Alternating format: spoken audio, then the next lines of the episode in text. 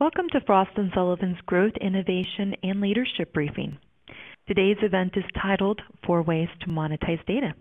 My name is Anna. Our panel leader today is Archana Vidayasekar, Research Director for our Visionary Innovation Group here at Frost & Sullivan. Our presenter is Chaitanya Habib, Research Consultant here at Frost & Sullivan, and it's our pleasure to introduce our guest speakers, Candice Quill, Senior VP General Manager with AELC, and Trey Stevens, Consultant with ECHO. With that, I would now like to hand the session over to Archana. Thank you, Anna, for kicking us off, and a very warm welcome to everyone dialed into the briefing. Thank you so much for joining us today. Also, a very special thanks to Chandos and Trey for being a part of this webinar and sharing their insights with us. Thank you. My name is Archana Vidyashekar from the Visionary Innovation Group at Frost & Sullivan. And today we will be looking at the topic of data monetization and how industry, consumer, and enterprise data can be used literally as currency to increase revenues, decrease costs, find new customers, unlock new revenue streams, and many, many more. The possibilities really are plenty. So we have quite a lot of ground to cover today and a pretty packed agenda. We will start by providing you with a market perspective from Frost & Sullivan, which will be based off of a study we recently completed on data monetization. We will throw some light on routes to monetizing data, industry frameworks, general guidelines, and also share industry use cases. We will then be followed by our guest speakers who will be offering us a perspective on the importance of industry collaboration and how AELC and Acxiom are enabling this. Now, this is a very important aspect for all of us to understand the enablement of collaboration and data sharing. And more importantly, privacy compliant data sharing is critical to the success of these models. and finally, we will open the floor for live Q&A. Please do keep your questions coming in. Uh, we will be taking close to 10 to 15 minutes towards the end of the webinar to address those questions. So with that, um, let's get started with the Frost & Sullivan uh, perspective first, and I will begin by expanding on the market context a little bit. As we all know, data is an ever-expanding enterprise asset, and it's expanding and growing by the day. Our market analysis shows that we are already in the zettabyte era, and to put that in perspective, one zettabyte is around 1 trillion gigabytes. And what we're expecting to see by 2022 is entering potentially the multi-zettabyte era, wherein we will be generating nearly 5 zettabytes a year. Now, this volume of data and the voluminous growth in data is certainly interesting, but what is even more interesting to see is the growth in variety of data that is coming in. Now, as you can see in the slide here under data formats, the new emerging types of video, image, and audio voice data is going to bring new perspectives, context, and even dimensions to our understanding of business situations, virtual worlds, and the environment in which our assets operate in. So what we have here on the right are a few examples, interesting ways in which we are seeing industry participants leverage these new forms of data to offer really interesting services to their end customers. We have John Deere here uh, that leverages both sensor data and image data and video data to offer condition monitoring services. Now, this is a very popular service, usually deployed as part of fleet management activities. What is interesting in John Deere's case is how they're leveraging uh, the diagnostic fault codes that are coming from the sensor data, as well as image data to offer real-time support. What they do is during remote maintenance, they look at images, video feeds, and leverage image recognition software to identify visible wear and tear and other issues on the surface that is indicative of a vehicle's condition. So this way, by combining both the sensor data and uh, this type of sort of real-time image information, they're able to offer much more prescriptive, informed, uh, condition-based maintenance and scheduling uh, for their fleet managers. Now, video data is another important new data asset that's growing, also growing in terms of both volume and variety. Apparently, there is close to one hour worth of content that is uploaded on YouTube every second. Now, that is a lot of video and image metadata.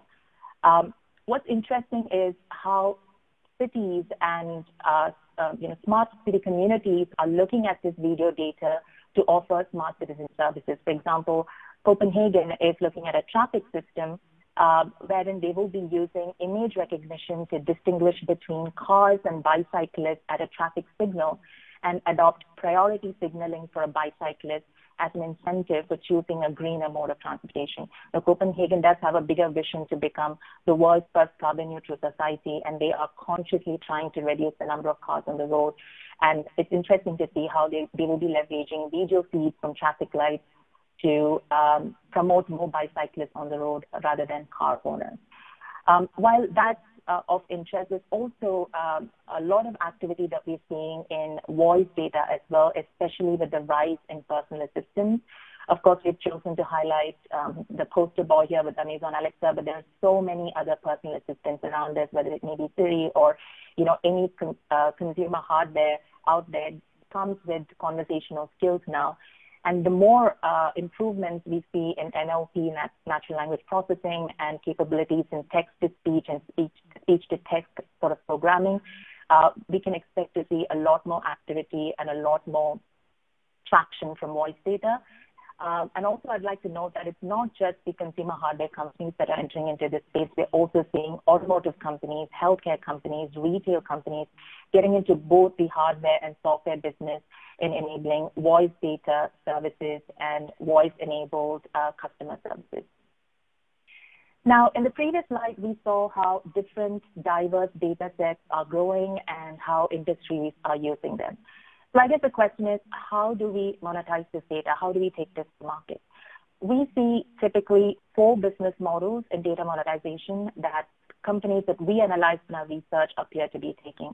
Now, as part of this research, uh, Chaitanya, who is our lead author for this study, and you'll be hearing from her shortly, and myself, uh, we looked at a lot of different use cases. We spoke to industry participants, a lot of data brokers, startups, uh, industry incumbents and conglomerates were looking into data sharing practices and data monetization activities. And we sort of measured them and benchmarked them across four parameters, um, uh, two large parameters and four classifications really. Uh, the first parameter being path to monetization, which could be either direct or indirect, and uh, the other parameter being data productization, which could go from being raw data to aggregated and analyzed data. Now, direct to monetization is where you're, where you're externally positioning data as the product itself, and indirect monetization is where you're leveraging that data internally to better an existing product or service. Now, in terms of data productization, raw data is essentially first-party data in its truest form, which could be Excel to contact list to email. The aggregated analyzed data, which could include insights, analytics, business intelligence, BI, etc. So depending on where your data service sits um, along these four parameters, uh, two parameters, uh, your data service will fall under one of these four buckets. Now, the indirect models have been quite popular, and I think it's a slightly more mature industry. Uh, has been mainstream for a while, especially in the marketing, insurance uh. Uh, but what we are seeing uh, gain more traction and gain more attention, at least in the last couple of years is certainly the direct business models where the data itself is becoming a product. So let me give you uh, a few examples of these uh, direct uh, business models that we're seeing where the data is externally positioned as a product itself. So the data bartering model, the direct data bartering model, data is exchanged for data, as the name suggests. And a very good example of this is Waze, which is a mobile journey app company that trades data for data with resellers of geographical mapping information. Now, in return for data on maps from these uh, geographical mapping information companies, uh, which offers Waze the lay of the land, point of interest, waypoints, etc., Waze returns data on traffic, speed traps, roadwork, and collisions that the app is collecting from its users. So it's a win-win for both companies. Mapping companies benefited from real-time dynamic information that was coming from Waze, and Waze benefited from a ready-to-go map product that they could just launch uh, their service, uh, you know, build their service on and launch immediately. Now, clearly, the advantage of data bartering, at least the lesson that we have from Waze, is faster go-to-market time. If Waze had to build its own map it would have taken Waze at least six months to launch it in new cities. But because it had access to these ready to go maps, um, and they gain access to it by opening up their proprietary data to the provider of these map, uh, map services. They're able to launch themselves in new cities within uh, two months.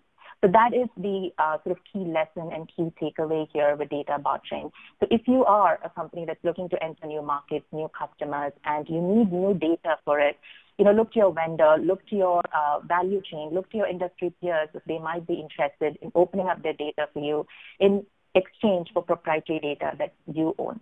And it looks like this process is going to get much more easier and organized with the second business model here, which is direct data brokering models. We are seeing the rise of marketplaces where interested buyers of data can see interested sellers of data, and the data broker companies acting as a middleman package and sell the data uh, in a way that is uh, sort of conducive for uh, applications for any of the data buyers and data consumers. Sometimes they sell to other brokers, sometimes they sell to businesses, sometimes they simply act as the middleman to enable the negotiation and the purchase of data.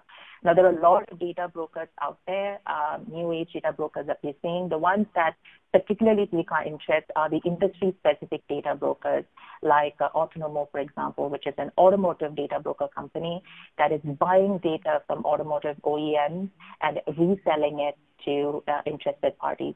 Now, uh, my driver behavior data, of course, is very useful for an insurance company that's looking to sell car insurance for me. But what's interesting is it's also useful for marketing, you know, where I go, geolocation services. You know, a Starbucks might be interested in uh, selling me, you know, ads on Instagram for drive-through deals and things like that. So there's a big, big, huge opportunity that goes just beyond the automotive landscape and domain, and that's the you know interesting um, opportunity that these data brokers are opening up. They're taking the automotive data to non-automotive players and really opening up new markets for them. Um, we have many more examples coming up, and Chaitanya will be walking you through that. Uh, before I hand it over to her, just a very quick uh, look at um, the service architecture and uh, the different ways in which we are seeing data products being packaged and delivered to the customers. Um, as you can see here, we sort of put it on a spectrum going from raw data to prepared data um, and data products to data services. Uh, if you look at uh, raw data sets, what we're seeing is again mostly within the data broker domain. Uh, we're seeing new players such as Dawex and DataStreamX that provide downloadable Excel to analyze packages.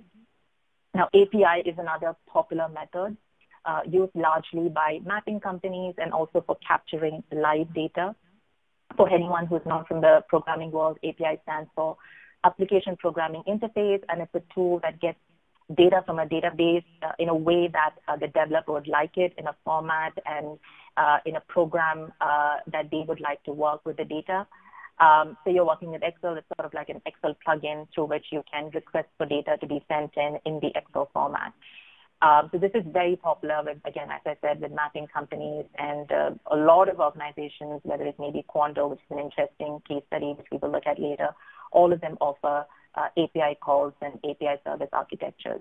Now, analytics also is a very popular approach. Uh, we've, we've already seen this come in in the B2C world. It's interesting to see it grow in the B2B space as well.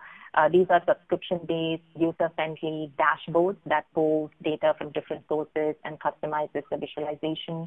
Uh, we're seeing um, banking companies, uh, companies and organizations such as Barclays develop such dashboards uh, and make it accessible to uh, enterprises to look at their spending patterns, you know, compare uh, their financial strength against industry peers, etc. So there's a lot of analytics, a lot of metadata also that, you know, banks have realized that they're working with, that they can benchmark uh, their customers there then, you know, offer consulting and advisory services. So you can examine what met- metadata you have, similar metadata you have, and what sort of, uh, you know, aggregate perspectives that you can offer to your customers. And then, of course, we have uh, the marketing services, which again is a very, very mature market um, especially with um, you know online advertising, uh, push-based marketing services has seen a lot of traction. You know, uh, with ad exchanges and auction-based uh, marketplaces, data management platforms. This is a very uh, huge market that's growing, and we you know listed some of the uh, uh, popular companies here. But this again uh, is going to see a shift towards hyper-personalization. Uh, that's clearly uh, the more important um, sort of opportunity in uh, customer targeting and identification, wherein in addition to the identity of a customer, which is age, location, gender, etc., it's also now important to track the behavioral traits of the customer to really hyper-personalize geofence services, contextualized services, etc. So this data context is going to become even more important in this sort of push-based marketing services. Um, in the next slide, we have uh, the different data monetization framework plays, again, that we picked up from our research and uh, the different approaches that we've seen among uh, the analyzed and benchmark companies. And at this point, I would like to invite Chaitanya uh, to the presentation to walk us through these slides. Chaitanya? Sure. Thank you so much, Archana. So now that we have identified and, and understood the routes to monetize data, it is important to look at the use cases associated with these monetization models. Because we believe that the success of a data monetization model depends on identifying the right strategy and flow of data across the value chain.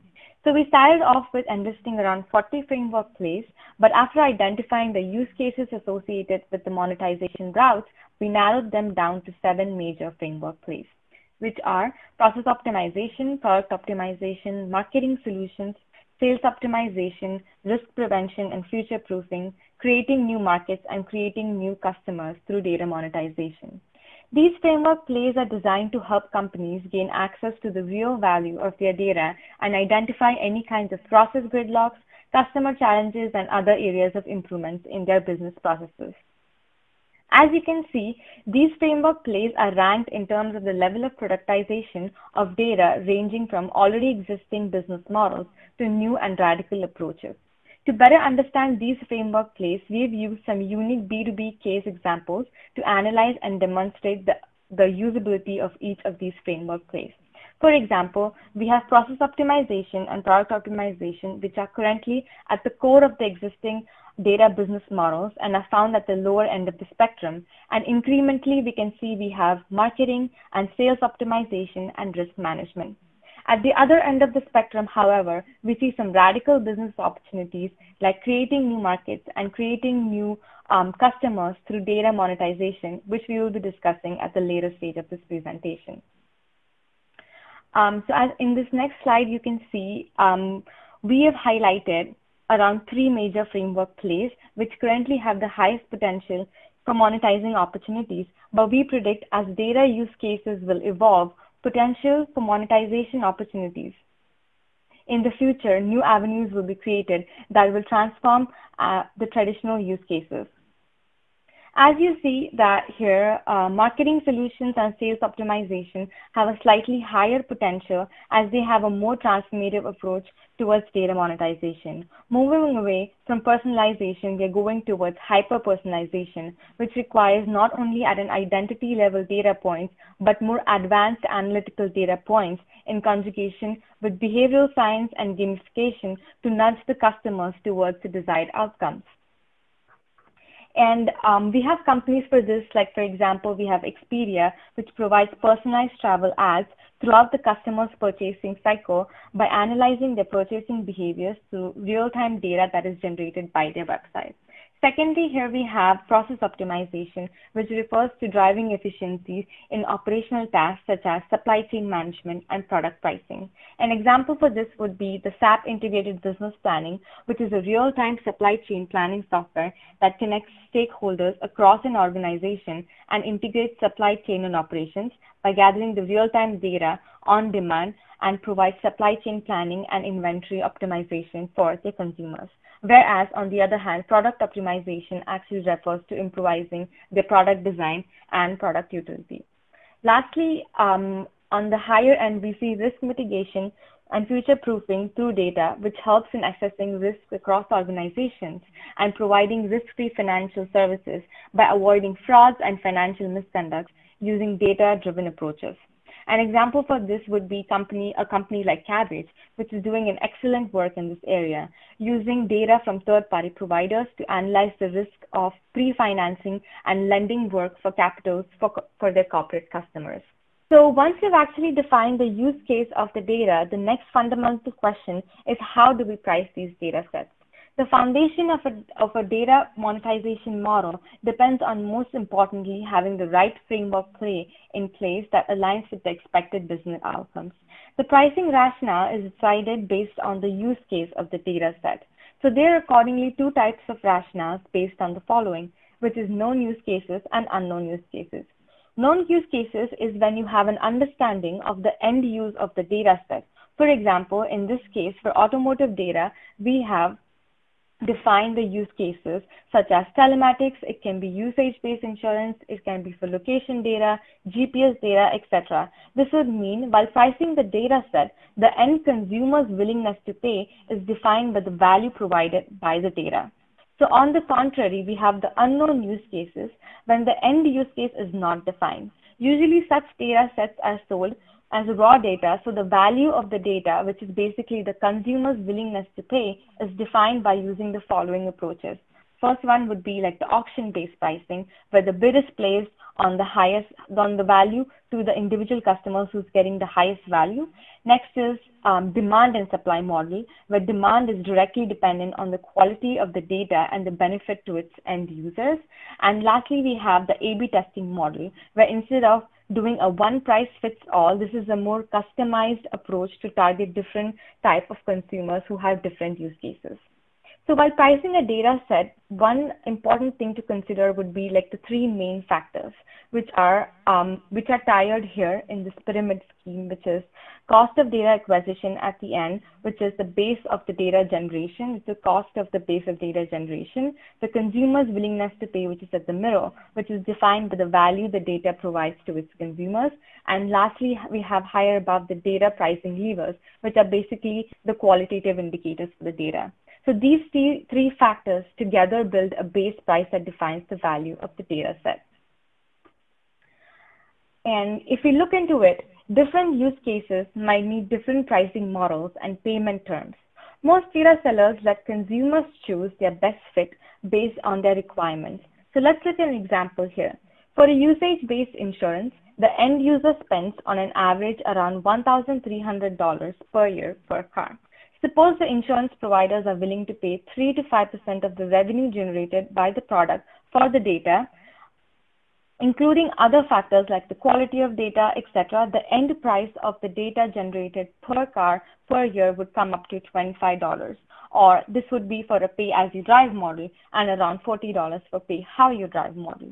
However, these pricing models are combined of value and volume based approaches Data can be packaged in many ways, but the ultimate outcome is dependent on the end consumer's need. So here, if you look at a regulatory perspective, I guess one most important question we all have is who owns the data. There are multiple stakeholders in the process from data generation to data aggregation to the final service provider. This follows up with the question of who should be held in obligation to protect and regulate the data in question. As an organization dealing with any kind of data, we think that it is important to stay ahead of the curve in terms of regulation and governance because data in case is a very sensitive asset, as we all know.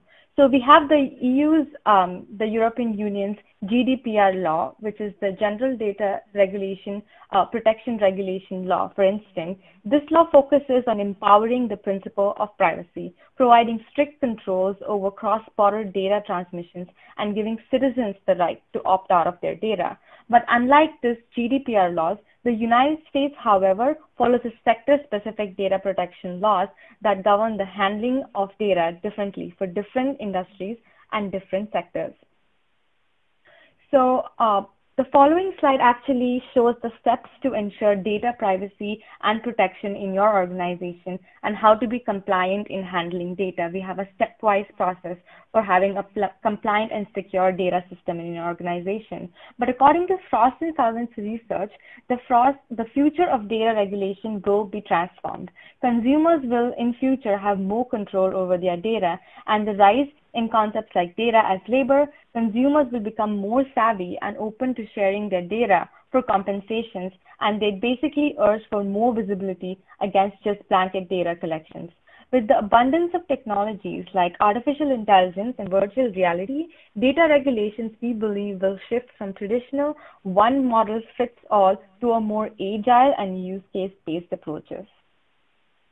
So I guess looping back to um, our radical approaches, uh, the um, the industries, the the future of data monetization industry, Frost and Sullivan has actually observed two main industry verticals that will play a major role in the future of data monetization industry, which are automotive and healthcare industry. Automotive and mobility industry is actually generalizing into a much broader set of solutions across boundaries to go beyond the traditional industry segments.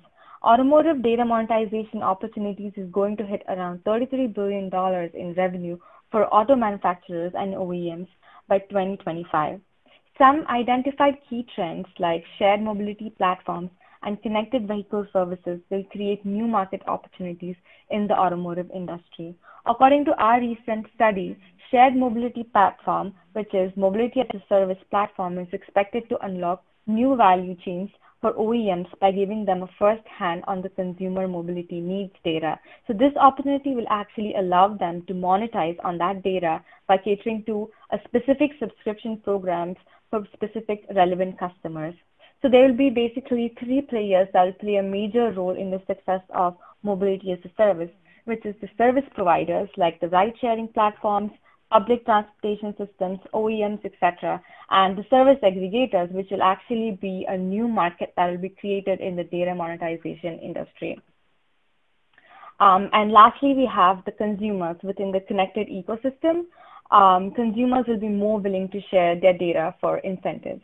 Looking into the healthcare industry, primary healthcare providers will move from physical spaces and digital apps Wearable technology will be commercialized and smartphones will be equipped with more bio sensors and the capabilities are um, never ending. Data monetization across healthcare sectors, we believe will be driven, uh, more value driven uh, rather than outcome based uh, driven for patients, drug manufacturers, medical devices, OEMs, etc. So looking more into the use cases, I would like to um, give in to Archana to just discuss industry use cases and what will be the final steps. Thank you. Great. Thank you so much, Chaitanya. Um, so in just this time, I'm going to uh, move through these slides fairly quickly. Um, so what you have here on the slide is a description of different types of use cases that we have identified on a scale of um, levels of disruption that we see they bringing into uh, their respective industries. Uh, as Chaitanya noted, um, a lot of the industries are moving uh, beyond their product. They're moving into this, this product a service domain, and data is going to be a very crucial aspect of that. Uh, whether it may be fleet management or uh, connected navigation or autonomous cars, uh, clearly uh, there is a need for convergence between industries um, and also uh, for data sharing and collaboration. Um, and uh, we would be happy to speak with you regarding any of these use cases. We've covered this in quite a lot of detail in our research. Um, you know, would be happy to give you a guided approach in terms of how to approach um, uh, data monetization, what necessary steps you need to take, uh, data audits, how to productize data, um, how to collaborate and how to take your products to market. Uh, we have developed interesting insights, uh, benchmark successful case studies uh, for you to take lessons from. So very quickly about our study uh, that will be accessible on our platform uh, within a week uh, from now. Um, we have, as you can see, looked at the routing models, the framework plays. Um, we have benchmarked case case studies, the ones that you see here listed here, and also, as Chaitanya mentioned, nearly 40 use cases were examined um, uh, as part of our benchmarking exercise. Um, and we've also uh, dug really deep into the pricing approaches, and pricing of data is really one of the most uh, difficult challenges and a question that a lot of our clients ask us often. You know, it's extremely elastic to the use case, as, as Chaitanya explained. You know, my personal data on um, identi- identify- identifying data such as gender, uh, you know, name, location, etc., might be useful to an insurance company, but may not be use- as useful to a consumer hardware company, and they will be willing to pay different prices. So, understanding that use cases and how to go about that is extremely essential, and we have we are building our database and you know benchmarking these use cases for you. And of course, we as a, as Frost & Sullivan through all of our industry verticals, we are also tracking data protection and privacy regulation across uh, different uh, thematic opportunities and industry verticals as well. Um, okay, Andis, do you want me to go ahead and um, forward to the presentation? I'll get started while Trey dials in on a different line. Sure, that'd be great. Thank you. Okay, no worries. So while I forward here, uh, this is Chandis Quill, Senior Vice President and General Manager at ALC. Um, ALC has uh, been around for about 40 years. We specialize in helping clients with their first party data management and also customer acquisition strategy and services. Uh, we're headquartered in Princeton with offices in several other cities such as New York and San Francisco. And I'm very happy to participate in the presentation today. Our founder, uh, Donn Rappaport, has an excellent quote that I think is perfect for today's topic, which is what's old is new again, and what's new is powerful. And this quote is particularly uh, relevant to our business because for these past 40 years, we've been working with brands to monetize their data across traditional and digital channels in the advertising and direct marketing ecosystem. Um, this has been especially successful for companies that started off in the direct mail space. So uh, companies like retail and catalog, retail and catalogers. In fact, our first client around data monetization was Neiman Marcus. Um, but there's other industries where this has been very relevant as well. Nonprofit organizations, publish, publishers, and and several other industries. We estimate that over these years, we've enabled about $4.5 billion in incremental revenue for our clients. So um, data monetization, as kind of defined earlier, is using data assets to create economic value. Um, similarly to Frost & Sullivan's view of data monetization, we see two paths for companies to monetize their data both uh, indirect monetization and direct. Indirect is using your customer data internally to improve your products and services, uh, your operations, your overall customer experience, which in turn increases brand loyalty and revenue in your primary business. Direct monetization we define as using your customer data to create new revenue channels, making data available to other companies or use cases outside of your primary business. I think um, it's helpful to, to take a quick look back at, at how we got to a lot of the things that were discussed earlier in the presentation. So data monetization has actually been a part of the direct marketing industry when it started many years ago. Um, direct marketers began to exchange lists with other non-competitive companies in order to increase their opportunity to find new prospects. Um, and then as monetization of their data expanded, direct marketers began reaching out to service providers to help them manage their first party customer data and facilitate the buying and selling of data. So very similar and good example for a lot of the models that Frost and Sullivan discussed earlier. Then over time, um, we had the launch of Facebook, and the era of digital advertising began. Direct marketers now have more channels than ever to find prospects and reach their customers.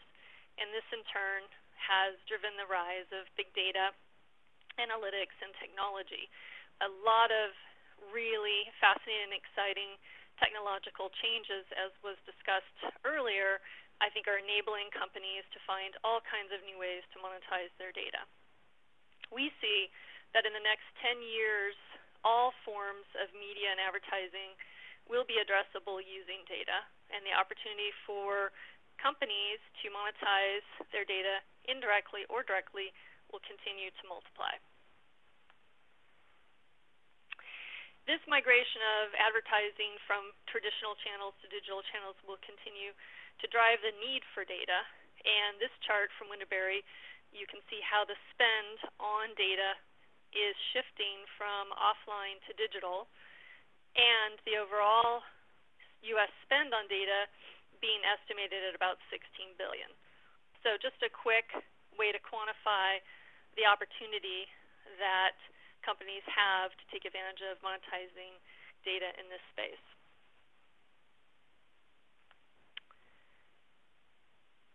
Um, our clients are starting to take advantage of this shift from direct to uh, direct and offline data to digital advertising and online. Um, and a good example of that is moving to monetizing web traffic in addition to direct mail lists. And uh, another way is making data more widely available via digital platforms and publishers. So two practical ways that we see clients already making adjustments in their monetization strategy based on this shift.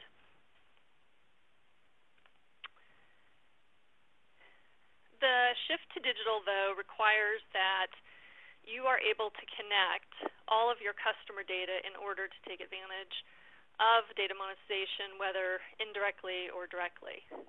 Um, offline data is about real people living at real addresses, not just a mixture of IDs like in the digital space. Um, and identity graphs that are built from offline and online signals are uh, better connected and definitely more accurate. So companies need to get use these identity graphs to get a full and complete picture of their customers. Um, without having this connection, you don't know if someone responding to your ad is a loyal customer or a potential prospect. And without this kind of connection, you can't communicate to your customers seamlessly regardless of what channel they use. And even more importantly, without this kind of connection of data, only a fraction of your data is going to be available to monetize. So in order to achieve uh, data monetization, this, this whole new exciting digital era, you need a fully configurable identity crosswalk to connect your known data such as customer names and addresses, etc., to anonymous data, which would be things like cookies, mobile ad IDs, IP addresses, and all in a privacy compliant manner. Just a quick case study here, um, highlights for children, which is a great example of what we see with um, our clients in our industry. For over 70 years, um, Highlights for Children has provided products for families with kids um, that help children become their best selves.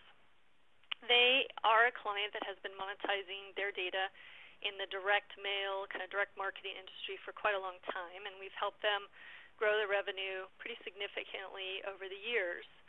However, you know, you can't just uh, stay in the same place. You have to continue to evolve. And they have um, looked at needing to adjust their approach to take advantage of some of these new dynamics in the market.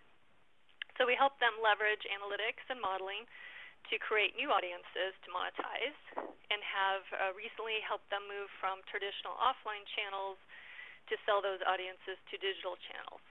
And overall, we've helped them generate millions of dollars in incremental revenue. So I'll wrap up with just two more slides just some thought starters that I hope um, the audience finds helpful here. One is, you know, should you monetize your data? Is it right for you? And I think there's three kind of general buckets of questions that you need to ask within your organization. One is how important is revenue, generating new revenue streams to your company? Uh, are you monetizing your data well today, even internally? And if you're going to monetize your data externally, do you have the appropriate executive sponsorship? Also need to look at data governance and privacy type questions. What data do you have available to monetize? Is your data clean, complete, and connected so that you can make it accessible and ready to use for external use cases? And then importantly, do you have correct permissions, privacy policies, and controls in place? And if the answer of all this is you want to move forward with data monetization, then thinking ahead about what success looks like for you, who are who are the companies that are going to find your data valuable? Um, what would be your go-to-market plan? Is your data avail- uh, valuable in raw form, or do you need to create inferred data by combining it with other data? And then what barriers might exist to proceed? so getting started, just a couple of um, ideas here. One is assessing all of your offline and online data and privacy policies. In today's uh, regulatory environment and privacy environment, I think this is an important thing to do regardless of monetization, um, but an important first step for sure. Um, then also looking at the data volumes you have. Again, do you need to um, do anything addition to your data in order to make it valuable? Um, doing an evaluation to help you identify the, the best areas of opportunity and build a business case. And then if you move forward with monetizing your data, making sure you have a go-to-market strategy and implementation steps. And then final, finally, make sure that you know this isn't a one-time thing. You need to have an ongoing process for monitoring, monitoring results, reporting, and looking for continuous areas of improvement. Thank you. I'll turn it over to Trey. Thank you, Candace. I hope everybody can hear me better now. My apologies yes, for the my apologies for the bad connection. So I will be concise in my comments. Um, believe we got to how do I monetize my data? Um, that's where I wanted to start. So a couple of different ways to monetize data. So this is an example of a luxury car manufacturer, and the point I wanted to make here is is so often we grow up in different industry verticals. Myself being retail and financial services, and now data. Uh, but I wanted to give you a key concept: is that companies like Candace and I work with can help you expand your data and make it available outside of the industry vertical that you live in. So, as an example here, you can see luxury car maker can, with Acxiom's help, create audiences and make those audiences available to jewelry retailers, high-end fashion brand, hotels, and smartphone manufacturers. This is a great example of how you can create first-party monetization and create that incremental revenue from the data that you captured in a privacy compliant way.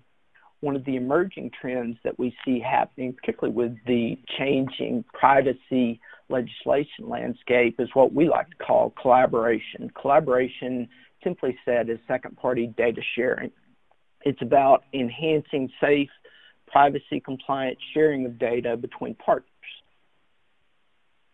And what this looks like is it's it's collaboration with the data. You can monetize the data if you choose, or you can simply use it as a partnership leverage point but it's the exchange of data that allows partners to share data back and forth. Some simple examples of collaborations with partners is one that Acxiom's been involved in for the better 20 years is helping credit card companies and airlines do an overlap analysis and reporting based on both parties' data. So the example of collaboration is you've got data from both partners going both ways both are able to receive value and benefits from this collaboration environment.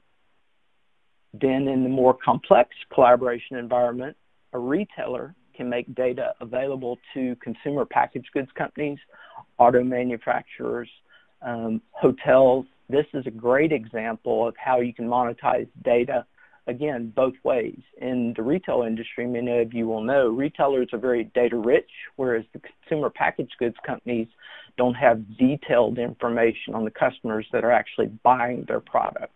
Collaboration and being able to share and leverage the data helps the retailer possibly create an incremental revenue stream while also leveraging the data to drive top line sales by allowing the consumer packaged goods companies access to the insights from the data and those consumer packaged goods companies leveraging marketing to drive traffic to the retailer. Some of the use cases we see in collaboration, as I've said, overlap analysis, M&A assessment, um, joint marketing. These are all great examples of monetization within a collaboration environment for second-party data sharing. Some case studies that Acxiom has seen. These are always interesting. Um, in a first party monetization sense, we have a satellite TV provider that's driven a million dollars a year in incremental revenue based on the audiences that we've helped them create. Um, this company is beginning to consider second-party data sharing within a collaboration environment.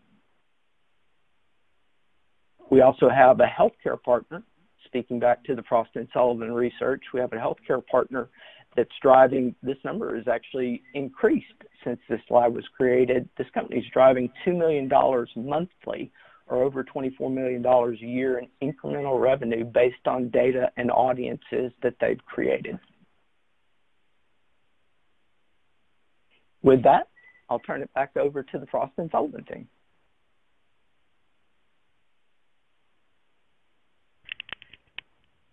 Thank you so much, Trey. Thank you so much, Chanda. So we have uh, time for one question here. Any other questions that we do not get to address live, we'll uh, we'll get back uh, with you.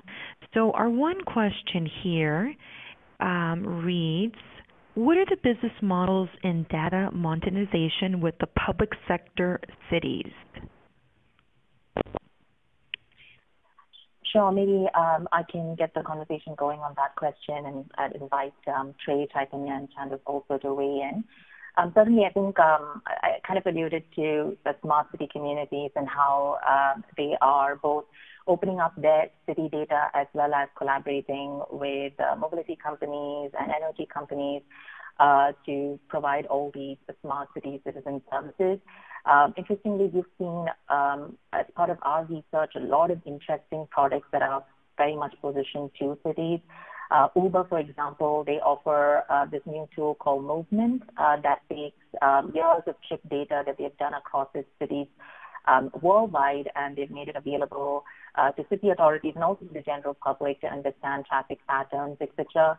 Um, and another interesting, uh, again, from the mobility space is this company called uh, Strava, uh, which is a popular uh, biking app on iPhone. And apparently, one of the biggest struggles in the cycling industry is um, uh, you know, finding sort of uh, parking areas for bicycles. And uh, one of the difficulties that city authorities have is in counting occupancy rates of these uh, parking spots and you know how many more they need to build um, for their uh, bicyclist community. And uh, like I said earlier, a lot of cities are focusing on sort of um, incentivizing their citizens to move towards greener modes of transport. So providing this parking infrastructure is a big part of that puzzle. Um, and they are actually uh, leveraging data from Strava and you know the data that it's crowdsourcing from its uh, bicyclist community uh, to count occupancy rates and estimate and make estimates around how many more parking spots they need in their city. And uh, most companies they start offering this as a sort of a premium service. It's free in the beginning, and then they start charging for it. Strava actually does um, uh, charge the city authorities for the data that they're accessing. I believe the data on each individual Strava member uh, in an area runs at a rate of uh, 80 cents uh, for 12 months time span. Um, so yeah, so this, these are the interesting ways in which we are seeing um, cities kind of engage uh, with data and companies also creating these sort of visual dashboards and analytics BI uh, for uh, cities. Um, any comments from uh, Trey or Chandos on how maybe uh, you've with the public sector and how data monetization can be an opportunity uh, for this community as well?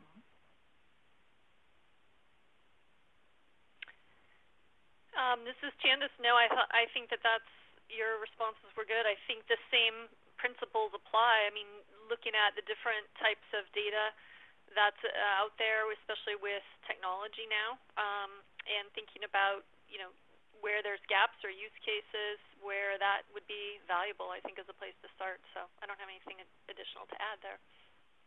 Yeah, chiming in on Chandis's comments, uh, when it comes to data monetization, a good starting point once you clear privacy, compliance, and ethical use is the uniqueness of the data and the scale. Those are the two things, two levers I would leverage in thinking about it.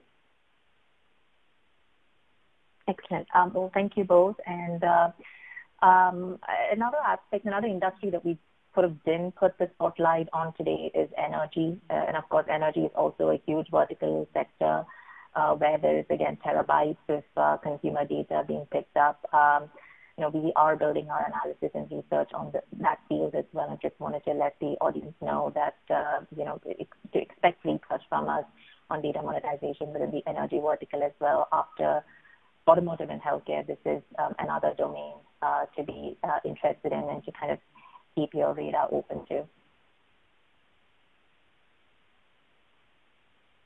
Excellent. Anna, so if you don't have any further questions, I think we can um, close the presentation. Um, any closing comments from your side? Yes, uh, once again, we'd like to thank uh, Chandas from ALC and also Trey from Acxiom for joining us today. And um, if there is any additional questions or you'd like to speak with um, our team directly, I have posted our contact details on your screen at this time. And for those that uh, entered the session uh, late, we do have the on-demand recording that'll be available shortly once uh, once I end the session. So just look out for that uh, recording, and you can listen to it from the beginning. And we want to thank everyone for joining us today. And this concludes today's uh, presentation. Thank you.